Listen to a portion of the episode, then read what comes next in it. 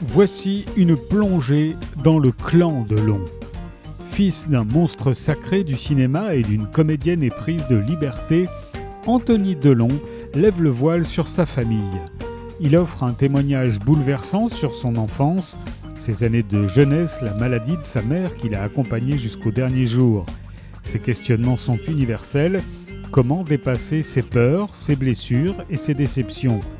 Comment ne pas reproduire le schéma imposé par une famille où l'amour serait la première victime d'une malédiction qui se transmettrait de génération en génération? Comment enfin devenir un homme et rester debout? Anthony Delon est le fils d'Alain et Nathalie Delon. Il est comédien, il a notamment joué dans Chronique d'une mort annoncée, La vérité si je et dans la série Intervention.